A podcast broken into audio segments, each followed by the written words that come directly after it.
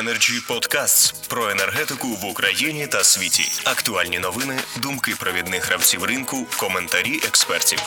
Energy Podcasts. Що я хотів сказати, ну, оскільки тема у нас була е, спочатку така політично вроді якби гостра, да? Кодекс газотранспортної системи проти регламенту 312. Що по цьому питанню я хотів би сказати? Третій енергетичний пакет е, у нас імплементація відбувається в Україні вже з 2015 року. Значною складовою, важливою складовою третього енергопакету є 312 регламент. І на моє глибоке переконання, за ці 6 років ми в напрямку імплементації саме правил балансування простих, зрозумілих, справедливих, відкритих, не на крок не просунулись. Мабуть, е, на першому етапі, можливо, регулятор ще не розумів, е, скажімо, філософії цього 312 регламенту і взагалі балансування, а потім, мабуть, вже і бажання не було ні в оператора, ні в регулятора. Але факт залишається фактом. У нас е, зміни до кодексу газотранспортної системи інколи відбуваються по декілька разів на місяць. Вже понад 20 змін до першого варіанту кодексу газотранспортної системи, який був приймався в вересні 2015 року. Вже понад 20 змін.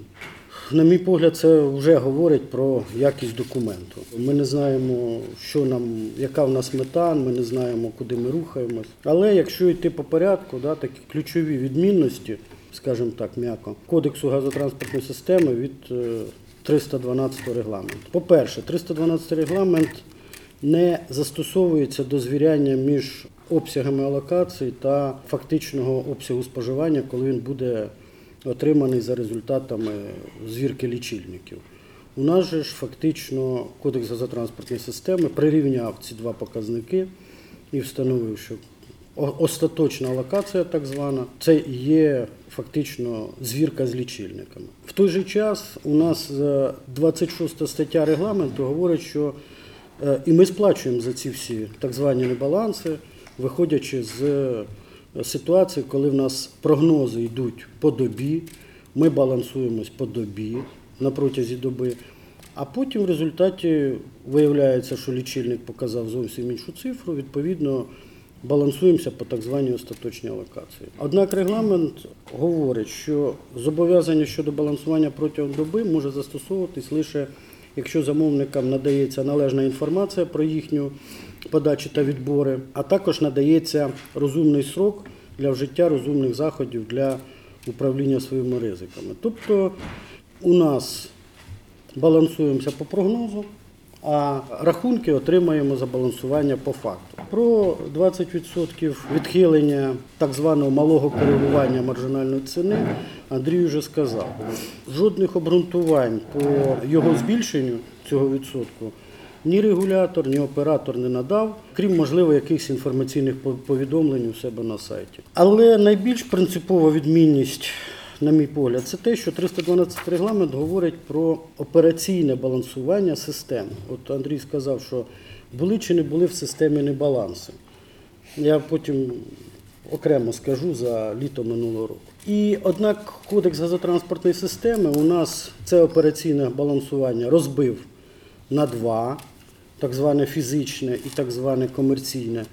І рахунки нам е, виставляють саме по так званому комерційному балансуванню, яке фактично є, скажімо так, обліком портфоліо балансування постачальників. Тут хотілося б нагадати таку гарну фразу, яку у своїй статті професор Беляневич, доктор юридичних наук, зазначила, що послуга має бути об'єктивно і фактично виконуваною, а не існувати в уяві окремих осіб. Це я б написав би так над дверима регулятора і оператора. Яку послугу надає на сьогодні оператор ГТС? Ну, мене можливо юристи підправлять. Е, Я поки що для мене залишається загадкою. Да?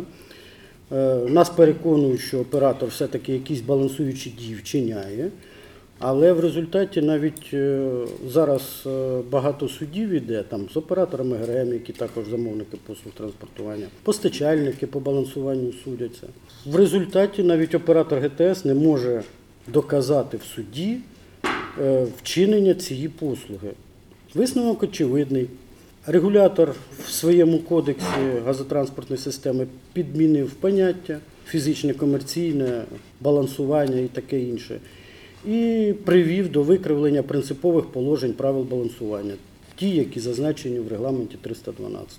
Все б нічого, але замовники третій рік сплачують за цю послугу. І тривожний показник це наявність судових справ. І це не тільки е, оператор ГТС судиться з старий оператор ГТС, Укртрансгаз судиться з замовниками послуг, з операторами ГРМ. Новий оператор ГТС судиться. Регулятор, проводячи перевірки, звинувачує замовників послуг в незбалансованості портфоліо, хоча постачальники виконують всі свої зобов'язання, передбачені кодексом і передбачені договором транспортування. Але все одно у нас е, виявляється постачальник. Замовник послуг винен, виносяться регулятором рішення. До речі, цікаве було рішення в минулому році. За липень чи за серпень перевірялись постачальники, незбалансованість портфоліо, і виявилося, що частина постачальників була винна в вчиненні незбалансованості портфоліо балансування, а один із постачальників при тій самій преамбулі в акті перевірки виявився невинен. Я можу назвати цього постачальника. Це газопостачальна компанія Нафтогаз України. Чи можна щось змінити саме в балансуванні? Тому що я більше от по, балансуванню хотів би сказати. Можна, але треба, мабуть, е, почати говорити правду, почати називати речі своїми іменами.